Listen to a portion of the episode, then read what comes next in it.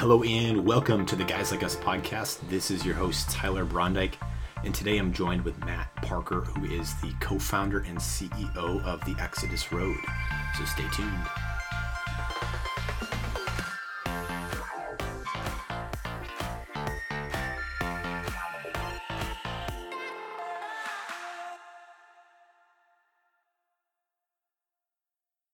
Welcome back, everyone, to the Guys Like Us podcast. This is your host, Tyler Bronick, and thank you for tuning in to another episode. This is the start of 2021. Oh my goodness, we have made it through 2020 um, and are stepping into a, a, new season, new chapter. Um, and I hope that everyone has uh, is finding some excitement and new life um, in, in these first few weeks here of 2021. Today's conversation is with Matt Parker, who is the co founder and CEO of the Exodus Road, um, an organization that fights human trafficking, um, in particular, um, human sex trafficking globally. Matt's and the organization is based out of Thailand and they've expanded to several countries. Um, and they are really addressing a global need. Um, he talks about some some statistics of how uh, sex trafficking is um, is really at a, a, high rate right now, and um, it, it's it's quite shocking. And so I'll uh, I'll let you hear hear the numbers and the backstory behind it. But I'm excited for this conversation. Um, there is uh, obviously darkness, but there's also a lot of light. Um, and I'm excited for um, the work that Matt and the organization and, and so many others have been doing um, in the midst of, uh, of of this challenge and this and this and these cha- and these problems that are continuing um, to face uh, so many young young folks, young women, um, in uh, in just ex- exploitative and oppressive places. And so, without further ado, um, here is my conversation with Matt Parker. Matt, thanks so much for joining me and, and the Guys Like Us podcast here. Absolutely. Thank you, Tyler. Sure thing. Um, so um, I, I, think some folks may be familiar with the Exodus Road and, and, and the ministry and the work that you're doing. Um, some folks may not be, but can you talk a little bit kind of about, um, I guess, before kind of the what what what is what what we're seeing today, and kind of the the initial just your your interests. Obviously, as a co-founder, you have a I know it's a huge interest of yours from the get go um, and kind of how you got plugged into the work that you're now doing, you know, full time and, and, dedicating your life to. Yeah, thank you. Thanks for the introduction. So, um, just 30,000 foot view, yeah. uh, the Exodus Road fights human trafficking. Yeah. And it's really cool these days because there's a lot of people who are starting to kind of come out and say, hey, we care about this issue. I want to learn about the issue. I want to do something about it. Right. Um, the Exodus Road, though, we started almost 10 years ago now. And it started uh, kind of by accident. Maybe mm-hmm. maybe all great things kind of start that way. I don't know. But we, my wife and I were missionaries. And so, for those of you listening who are in the mission field or are considering being in the mission field, that's that's where we got started. Mm-hmm. And we did not go overseas. We were missionaries uh, to the country of Thailand, the kingdom of Thailand. Hmm. On the northern region, Chiang Mai is where we started, and our passion was really children. But if you took that up one level, it's just poverty. We, we just wanted, my wife and I, we just wanted to make a difference in the lives of, of those who are suffering, those who are needy. Mm-hmm. And um, when we were younger, my wife and I uh, were teachers on the island of Saipan, this really small hmm. island in the South Pacific, right out of college great experience for us, but we fell in love with the Pacific. Mm-hmm, and so mm-hmm. when this opportunity came for us to go overseas and um, serve at this Christian children's home, mm-hmm. uh, in Thai we call it a Bandet Gampla, we, we just jumped on that opportunity. And we are like, mm-hmm. yeah, this is us. And I was currently serving as a youth pastor uh, at a church in Woodland Park, Colorado. So for those of mm-hmm. you listening who are in youth ministry, I get you too. Uh, yeah. It's a hard job, youth youth ministry. So mm-hmm. we kind of went from a mission uh, from youth ministry into the mission field, mm-hmm. trying to serve the poor. Mm-hmm. We had no clue what human trafficking really was, um, but in in the the work of loving the 48 girls that were in our children's home, we started to become aware of what human trafficking was, how it happens, mm-hmm. why it happens, where and when it happens. And uh, man, our hearts just broke what we heard. And honestly, guys, the first time I heard about it, I was like skeptical. I'm like, that doesn't really happen. Come on. Uh, yeah. Because it wasn't just kidnapping, it was this idea of a John or a broker luring uh, young, beautiful women or, or strong young men uh, out of their protection mechanism, their nuclear family, and into a, a, a, forced labor environment, whether that be forced sexual slavery or labor trafficking. Hmm. And at, when I first heard about it, I'm like, man, you know, surely that that doesn't happen. And then we started to hear the the scale at which this was happening.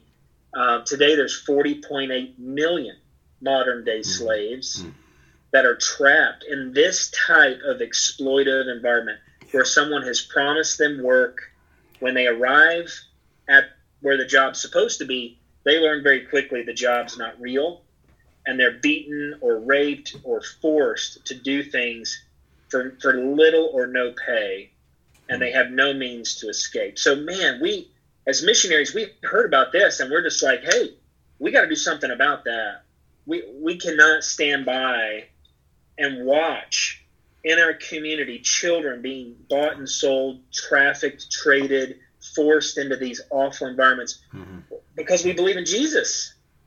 And, and we believe that that is not what the kingdom of God looks like. We're called to bring the kingdom of God to, from heaven to earth and be a part of what he's doing. So we got to be a part of freeing mm-hmm. these kids. We got to be a part of standing up for them and advocating for them. And we have to be a part of arresting their perpetrators, these these these pedophiles and these these guys who've lost their way in the world. They're broken men. They need Jesus like everybody else, but they have somehow agreed that it's okay to do this type of harm.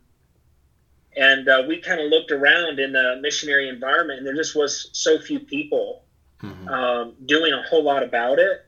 Yeah. And so I started to work with law enforcement uh, really just as a consultant. I was connected to the Thai Royal Police through some friends, mm-hmm. and uh, I had no clue what I was doing. All I knew was I could not do nothing. Hmm. And so I just said, "Look, guys, I, I my my Thai was really bad at the time." but I just showed up. Honestly, yeah. I just showed up and it's like, look, I'm here. I'm at your service. Right. And that turned into what today uh, is clandestine service, the undercover environment, identifying children that are mm-hmm. being sold, bought and sold, working with law enforcement, national police, Interpol, yeah. uh, FBI to recover these children and arrest their perpetrators. Uh, we started out in Thailand. Yeah. Today we're in four countries. We've rescued over six, about 1,600 kids and have arrested around 600 traffickers and pedophiles. We command an army of 80 staff and seven global offices. And I'm just blown away that God, number one, could do this with someone like me. If God can do this with somebody like me, he can do anything. And we know that about God. You give your five loaves, two fish, and he does crazy things with it. Um, and that's mm. really my story is yeah. I'm a youth pastor missionary who happened to turn into an undercover operative freeing children from sex slavery. That, yeah. That's really my journey. Yeah yeah, it's powerful, and I I was getting shivers a little bit earlier because it is such a uh, that thirty thousand foot view of how frequent and how much um, this is impacting um, the world, and, and, I know in the United States as well, um, in our own backyards, and it's happening everywhere. Everywhere, and I think I, I, I personally came to just a, a, brief understanding of the magnitude of this. Uh, can you say that number again of how many? Um, yeah, there's forty point eight million that's an estimate. Right. Uh, International Labor Organization wow. is estimating that right now. It's it's a difficult thing to measure, but you know when you yeah. think about yeah. the global poor, we have I think it's 1.5 billion people in the world live on less than a dollar fifty a day. Right. These are the world's poor. They're desperately looking for jobs. Right. And that is the marketplace for traffickers, people who it can be people of means as well, especially here in the states uh, but globally, right. Uh, India alone has about you know 28 million of that 40 million are in India, Bangladesh, and Nepal. Yeah, yeah. So it's the world's poor that suffer the greatest. Yeah. So I've watched a few of the videos from the from the website and have kind of seen kind of a little bit of inside um, of how it actually happens. Um, and really, you, you do feel like you're part of that story, and um, or at least kind of part of part of the scene of what's going on, and you really do get attached to it. Can you so can you just talk a little bit more about the process of kind of what of what you all do and kind of how you are um, really bring restoration and redemption in these areas of um, uh, of, of, of definitely of oppression and just exploitation. Yeah, absolutely. So uh, the thing, you know, I did about a year's worth of research with law enforcement into, yeah. you know, geez, why are there so many people trafficked in the world? And if we have law enforcement, why are they not going and rescuing them and, and you know, solving this? And there's mm. lots of reasons why. Uh, so that discovery process identified a few things. Number one, yeah. in lots of parts of the world, law enforcement are underpaid, understaffed, undertrained, and highly corrupt. So you add those four things together, and I say I call that the soil of that culture is rich for exploitation when you have those four things yeah. together from a law enforcement perspective. Hmm. So yeah. uh, again, if you were to boil down human trafficking to its essence, it's typically labor migration. There are right. impoverished people looking for work. There are criminals who are recruiting those people based on lies. Hey, there's a great job across this border, a couple towns away, up country. Uh, they put them in these vehicles, they drive them, or they put them on a plane or a bus. They fly them based on false pretense. Right. And when they arrive, they typically instantly enter into something called debt bondage, which means now they owe money. You know, you owe for the airfare, the bus ticket, you owe for the hotel. And then when you find out that the job isn't what was promised, even if you retaliate or resist, you may not speak the language. Uh, they may beat you. I mean, then it turns into this kind of kidnapping scenario right. where they have your passport or it's called restricted movement. We're not going to allow you to leave. Hmm. And if you try to run away, all the cops in this community are paid off. They're just going to bring you back. Yeah. Yeah. So for us at the Exodus Road, we started to learn about this and we're like, geez, you know, um, who's looking for these kids? Yeah. There's a lot of people talking about human trafficking, but who who is out in the community, who is walking down the dark alley where people are bought and sold, and that typically looks like commercial sex industry or prostitution. Right. Um, and the Exodus Road, we do not fight prostitution. We do not fight the commercial sex industry. There's lots of groups who do that. We have decided, look, um, we are here to fight human trafficking lots of countries we operate, prostitution is legal. However, it serves as a marketplace where children are bought and sold, and it, it's kind of like disguised, you know. Um, so we started to engage in the commercial red light districts and rural red light districts, border crossings, that types, those types of areas, and we began to be approached with children uh, by a trafficker. Say, hey, do you want to sleep with this child? It's uh, forty-five dollars, or mm-hmm uh, $65 for a few hours. Right. Um, and I would bring those cases to law enforcement just in this discovery to say, look, what do we do? Yeah. And law enforcement said, look, Matt, this is amazing intelligence. And uh, would you mind wearing covert body worn recording devices so we can see, you know, what you see instead of just your testimony? We'd love to engage mm-hmm. with you. And mm-hmm. so they deputized me and we began to um, go undercover in these environments and children are being offered to me yeah. because I'm a falan, you know, I'm a American. Uh, yeah. They never assumed that I worked with the Thai Royal Police. They assumed I was a tourist and or a pedophile. And so we began to rescue kids in that manner, and we started to to really understand. Look, some of these children are sold knowingly by their parents or uncles or aunts. Some of them are sold unknowingly. Wow. Uh, you know, parents are impoverished oftentimes up in villages you know they they want a good life for their kids and if they're farmers hmm. you know oftentimes that's not a great life it's hard it's a hard life yeah. and so if somebody drives up in a truck and says hey i'm looking for girls to come work at a hotel or a restaurant down in a major city these parents like all good parents do they get excited about the, the potential future for their kids they unknowingly put their children in these vehicles send them down to a major city with the hope that they've done a good thing for them. But what they've really done is they have sent them with a stranger to now mm. be raped for profit for years and years and years. Uh, to never really hear from them again, oftentimes. So hmm. for the for us at the Exodus Road, we start we knew a lot of those components because of our research. We have this ability to go into these environments. Mm-hmm. Having been deputized by the police, we always work with law enforcement and identify where children are being sold, who's selling them, their license plates, addresses, phone numbers. We collect all this data.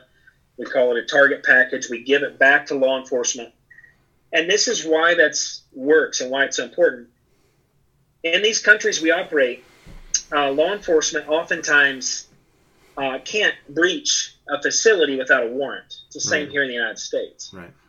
So the traffickers and even these commercial red light districts, they have in their criminal syndicate, they have spotters, people standing out on the street looking for cops. They have, hmm. uh, you know, they won't just let a cop in without a warrant.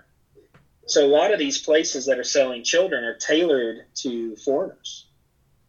They won't let a national in. They won't let a Thai person come in. But if you're if you're an American or from the UK or from hmm. Australia, they'll let you in. Um, and so it started to really work for us. And that's what we do. We go undercover. We sit in a bar or a brothel or a beer garden wherever girls and boys are being sold. And we're undercover and we're filming that environment. We uh, collect evidence mm-hmm. of a trafficker offering children to us. Um, we come up with an excuse to back out of the transaction, come back later, I'll come back tomorrow, my friends are in town, those types of things we go mobilize law enforcement and a SWAT team, and then we, we come back. And uh, we, we rescue the child or multiple children, but then we, almost more importantly, we arrest those who've enslaved them. Hmm. And every time we do that, it sends this shockwave of fear in the underworld.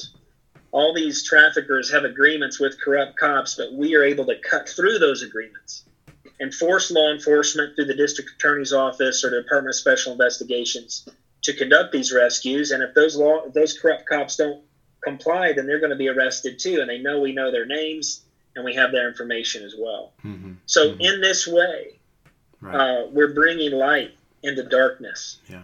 Uh, and we're voices for these kids who don't have a voice. They're they're literally locked in back rooms. Um, so that's what we do at the Exodus Road, and we started out with just me going undercover, and, and by God's grace, now we've we've grown and we have um, 80 staff globally, but of those staff, we have hmm. about 50 covert operatives constantly looking right. for kids and freeing them. Right. Man, so yeah, it sounds like there's a lot of deception and a lot of kind of unknowingness of what's going on, both for you know the the the families, but then also for kind of for national or eh, sorry internationals coming in, not really knowing what situations they're getting in, but then eventually mm-hmm. obviously committing into it. Um, eh, how do you know? You mentioned kind of some of the corruption with navigating, knowing what what type of police officials to to work with. I'm sure there's a lot of kind of um, kind of back back work that is done. How, how, how does it actually play out in understanding? Hey, you know, I think this person will follow through. Yeah, it takes a lot of time, and um, yeah, we do quite a bit of training uh, as far as how to operate internationally and cut through corruption. Yeah and a lot of it is relationships. You know, you start working with law enforcement. Uh, you know, we, we we we do about eighty cases a year right now. So mm-hmm. we, we, present a case to a law enforcement officer and we we observe. Mm-hmm. Is this guy going to do the case? Is he is he going to call the, the brothel owner on the way to the rescue operation and tip him off? Um, and so we take notes and we figure out over time who who we can trust and who we can't trust Right. And we have a, a black list and a white list of sure. law enforcement officers around the world who are good, who care about their yeah. people, who care about these kids. And those are the ones we champion. And we avoid the others. Um, yeah. And it works, I think, in part because we're Americans and yeah. we have uh, shell companies or official nonprofit foundations around the world mm-hmm. we work with, we've stood up mm-hmm. so that they we are con- are always concerned about retribution. Right. If there's a corrupt cop going to bring harm upon me in particular, all of my operatives are anonymous, so we we train extensively, but no one knows who they are. Uh, law enforcement don't know who they are. Okay. So, yeah, uh, you know, that keeps them safe and us safe. And, and man, it's it's really been working. Yeah.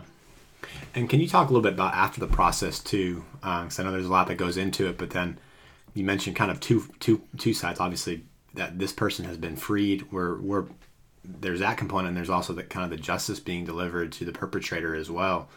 Um, right. How does that process? Uh, this this is all super intriguing to me, and I, I don't know if, if everyone thinks thinks about all these processes in it, but it's really interesting of how kind of that is brought full circle um, from beginning to kind of that that that uh, I wouldn't say end, but to this kind of this later stage. Yeah. So the process, you know, looks like you know our team goes undercover based on law enforcement's request right. or or we're identifying children we bring that to police we mobilize the team we rescue the child mm-hmm. or children we we arrest the trafficker and at that moment there's we enter into this post rescue phase where that criminal he goes to jail and awaits trial. The the children go to a safe home. Uh, typically, it's through the Department of Social Welfare. Uh, it's mm-hmm. an aftercare style mm-hmm. facility, government or private. There's kind of a fork in the road there. The majority of victims around the world go into government shelter. Um, and the reason for that is they have a lot of information about corrupt law enforcement officers. Yeah. And governments don't want to be embarrassed, and so they almost never place children in private care. Sometimes in India they do faster than in other parts of the world, but they're trying to put a lid on what's happening in their culture. Right. So um, once those children are in aftercare, they enter into a process. For the Exodus Road, we yeah. partner with aftercare shelters that do uh, psyche eval, medical eval, right. trade skill development, those types of things. Mm-hmm. But really, they're also preparing for court. Yeah. Ideally, they take the stand and testify against their perpetrator. It only ha- it happens less than one percent of the time, because most parts of the world don't have victim witness protection. Uh, we're so privileged here in the U.S. to have that. Wow. Most of these children receive threats while they're in care. Their families are threatened if they testify. That wow. kind of thing. Wow. Um, but I'm happy to say, yeah. after about one or two years of uh, being in prison, waiting trial dates, yeah. Uh, we have a pretty successful arrest record.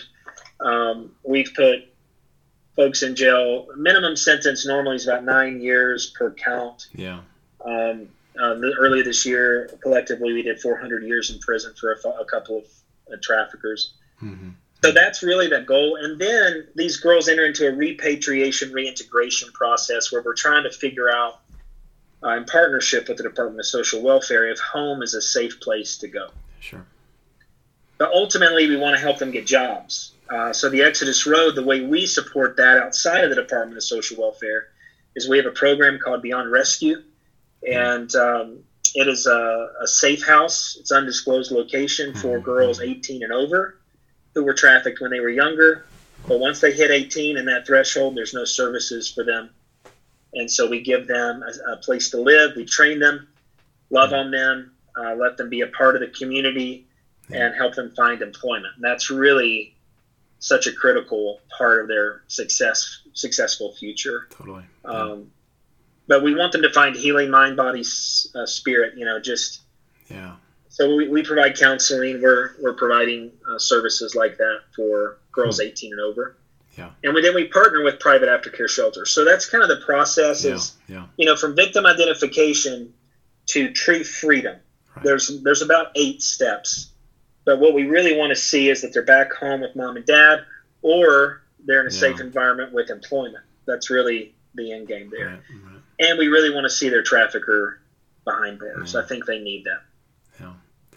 Yeah, and I, I mean, think about that. The reintegration. I'm sure there's been a lot of, uh, there's been so much damage done that that I know is a, a difficult part. Um, and, and thinking all the different elements of you know is this going to happen to me again? Or is um, what are some of the wounds that i still you know i still bring from this?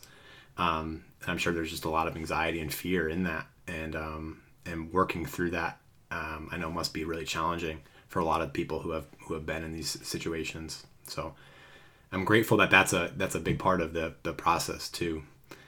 And um, can you just to kind of wrap up just a few things? Would you mind sharing just like a, a story or, or, maybe a moment that has been um, that has been really significant and you know that has really kind of I guess um, provided, I guess, a lot of confidence in the work that you're doing. That there is, um, I guess, some hope in you know in the midst of these dark places. Obviously, there's plenty of examples, but there's I don't know one that sticks to mind um, of a story or a moment. Yeah. Um, so you know, if you reel back the tape, probably five, six years ago now. Yeah. I was living, living and operating in uh, Thailand with my family. Um, we we started the Exodus Road, but we were still somewhat small. And uh, I got a. We were at dinner. We were sitting outside, uh, having dinner at this restaurant in Thailand, and I got a text message on my phone. Yeah. From a girl that was in our children's home when she was younger, and uh, which is the reason we moved to Thailand. And and it, it said very blatantly, "Please help me. I've been trafficked." And um, you know, it just shocked me to get that text. You, that, that's not normal for somebody to come out like that and say I've been trafficked. Normally they right. they right. don't know what's happened to them. But this girl, her name was Noi. It's not her real name; that's her alias. But right. uh, Noi um, was 18 years old. She, like most 18 year olds, was had been looking for work in the southern part of Thailand, and a friend of hers, an acquaintance. They weren't like super tight friends, but they they'd hung out a little bit had recruited her by uh, because a trafficker had threatened this person. Mm-hmm. Uh, recruited her to take a job in Bahrain, the Kingdom of Bahrain. Oh, okay, yeah. So Noi was excited about that. She's like, "Man, get me out of Thailand." You know, like all eighteen-year-olds, doesn't matter where they are, they want to be somewhere else. Yeah. So she got on this plane. She got into Bahrain, and immediately they took her passport, put her in the van with eight other Thai women. Uh, they drove them to a hotel, told them all that there's no job, that they were going to be forced to sleep with customers. Um, the the one mistake the trafficker really made is they they did not take these girls' cell phones. They locked them in this hotel room, and they had two mama sans or Thai handlers, female Thai handlers, who were monitoring them for a few days until they could farm them out to different brothels. Mhm. So Mm-hmm. so uh, Kun, Kunoi, um,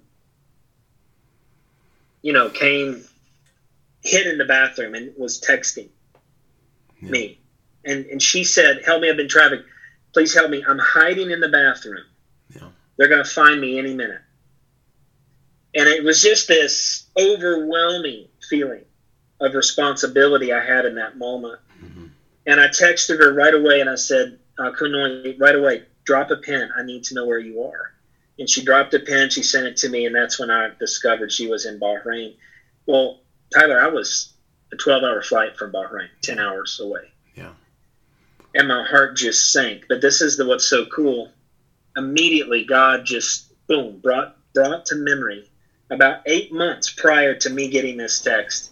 I vaguely remembered this phone call with my country director here in the United States who said, Hey, this random thing happened and the State Department was coming through town. They had a delegation from Bahrain interested in human trafficking and they just swung by our office and we exchanged business cards. We had a nice talk. Tyler, eight months ago, I didn't think anything of that, but it came, God brought it to memory immediately. Wow. I woke up my country director. They got the uh, the card. We made a phone call to Bahrain. Within an hour, we had a SWAT team on standby to rescue these girls. But there was a problem. The pin that she had sent me from her location wasn't super accurate. You know, it's like she was being held in a hotel Yeah. in a block of hotels. There was like lots of hotels. So I asked her, "Hey, is is the hotel name on the phone? Can you look out the window? Is there you know is there stationery with the hotel name?" And Mm. she's like, "No, I have no idea where I'm at. There's no name anywhere. They're watching me like a hawk." And the Bahrain SWAT team said, "Matt, look, we can't get a warrant for ten hotels. We have to know exactly where she is." So I had to just ask her, "Hey, sweetie, I need you to be brave and take photos out of these windows. And about once an hour, I get photos coming to my phone out these hotel windows, and I have you know Google Maps pulled up, Yeah. trying to figure out where she's at. And I'm dropping the Google guy to try to get street view and right. kind of triangulate where she's at, and it's just impossible because the Google guy hasn't driven through Bahrain. no. only thing, the yeah. only thing that I had was a few tourist photos that somebody had uploaded that was close to where she was, and I, you know, she had taken this photo of this bay area, so I knew I was in the right area, but there was just so many hotels, and finally. You know, and, and again, guys, every hour that goes by, I've done this for a decade. I know what's happening. They're about to move her, take her phone, and I will never find her Yeah. that that is the reality on the on my mind and the reality. And so finally, she sends a photo out the back of the hotel, and I can see the name of a neighboring hotel. Um, and it was an Arabic name. Mm-hmm. I googled that, nothing. So I'm just praying. I'm sweating bullets, right. holy bullets. I'm just sweating, and I'm online for hours and hours and hours. I can't sleep. The last tourist photo I found, I barely could make out through the palm fronds of a palm tree the name of the, the hotel that she took out the back of her window. And that was the that was the key. So I, I took all these photos, I sent them to law enforcement, a SWAT team in Bahrain. Right. I said, This is the hotel. I believe it's the top two floors, one of the floors on the top two. Yeah. They wrote me back, said, Matt, this is enough. We're going to go and then I got on a plane to New York City from from Bangkok. I had to be in the in the United States for a speaking event. Right. And you know, I guess I guess you know when when you when you love somebody, and you know that their life and their freedom and their safety hang in the balance, it is. It's how you would feel if somebody's you know been in a car accident. You're not sure if they're going to make it, you know, but you know they're in the ER. There's hope, but it's touch and go. That's what this yeah. felt like and I remember getting on that plane in Bangkok, and I didn't have service in Tokyo or anywhere else. And so I land in New York, and I flip on my phone. Right. First text message We rescued Noi and all the women with her. And what, what I love about this case in particular is I wasn't even there. most cases, we have team members, investigators that are, that are there, present, this is something we were able to coordinate by God's grace uh, transnationally across borders. And what did it take? Well, it took a big God, and it took somebody like me with only five loaves, two fish, just offering it, just showing up. I'll make the phone call. I'll call the Bahrain police. I will I will coordinate with the U.S. embassy or, or Bahrain embassy, Thai embassy, and we did. We we coordinated four major government agents' offices, all to just come to bear on the freedom of eight girls, nine hour flight away, 10 hour yeah. flight away. And I just have to believe God loves these girls and boys more than I ever could. And even though it seems impossible, nothing is impossible with the Lord. Mm. Um, so that story motivates me on a couple of levels. Number right. one, the, these sweet girls are, are being duped or being deceived. And then when they get in trouble, they have almost no one to ask for help. They don't know how to, to get help. How would she get home? And I think that's why the trafficker didn't take their phones. They assumed there's no way these girls, these poor girls, have any capacity to mobilize a force against us. But God had other plans that day. Yeah. That's amazing and I, I love the, the the the beginning of this story of how you know started eight months before that moment that you know you had no idea of how God was using that for for for this to happen eight months later, or for that to be significant eight months later, that information. And so, really, uh, yeah, thanks a big God. That that's amazing. Um, wow. And so, hey, just to just to wrap up, I know I'm sure a lot of folks are interested in learning more. I think I, I I don't know if this is true or not. I think people are coming to a little bit more of an awareness, at least in the United States, kind of of how this is um, this is such a global um, issue and, and just uh, really at the forefront of of, um, of what we need to be thinking about right now. But um, how can we, I guess, learn a little bit more and, and also get involved um, in, in, what you all are doing? And um, again, just to kind of plug in. Yeah, thank you. Yeah. Well, I always like, I mean, I guess everybody does this. I like pointing people to our website, theexodusroad.com. Sure. Um, because from that site we have lots of training tools. You can go there and be trained on what to how to spot human trafficking, what to do. Who do I call? Hmm. If I see a girl that looks like she's been trafficked or a boy or there's a forced labor, you know, what do I do? So you can go to our website to seek out uh, education there. Mhm. Uh, we have our core program is called Search and Rescue. That's Yeah. what we call our investigation force, the Search and Rescue team. We cannot do what we do without donations. We're a nonprofit. We have to raise money to go rescue these kids. Uh, the majority of our, all of our stateside investigators are volunteers. Uh, we make every dollar go far. But if you would love to fuel rescue, please do that with us. You can do that at any amount, single gift, monthly gift. You can do that on our website too. Mhm. Um, the, the last thing I like to share with folks is every rescue mission we conduct, we send out a text alert with the story. Um, and it's a great way for guys listening to be reminded to pray for us, to pray for these survivors all around the world. Mhm.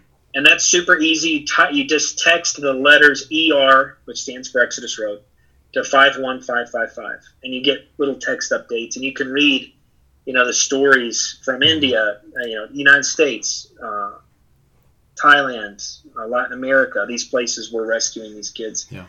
Um, so those are just three really specific things I would ask everybody to think about. Go to our website, learn how to spot trafficking. Go to our website, support rescue operations, or uh, text ER to five one five five five so you can celebrate with us Yeah. as we bring freedom into the world. Well, Matt, thank you, and um, it, it's been a real it's been a real joy and pleasure having you on and hearing more about um, the, the backstory behind this, um, but then also what's what's going on right now in the world and how we can be part of it. So, um, despite how much kind of darkness there is, there's also a lot of light, and so I'm happy for uh, I'm excited. I think for uh, what's being done right now and, and how you're uh, participating and just contributing in this. Thank you, Thanks so Tyler. I appreciate it.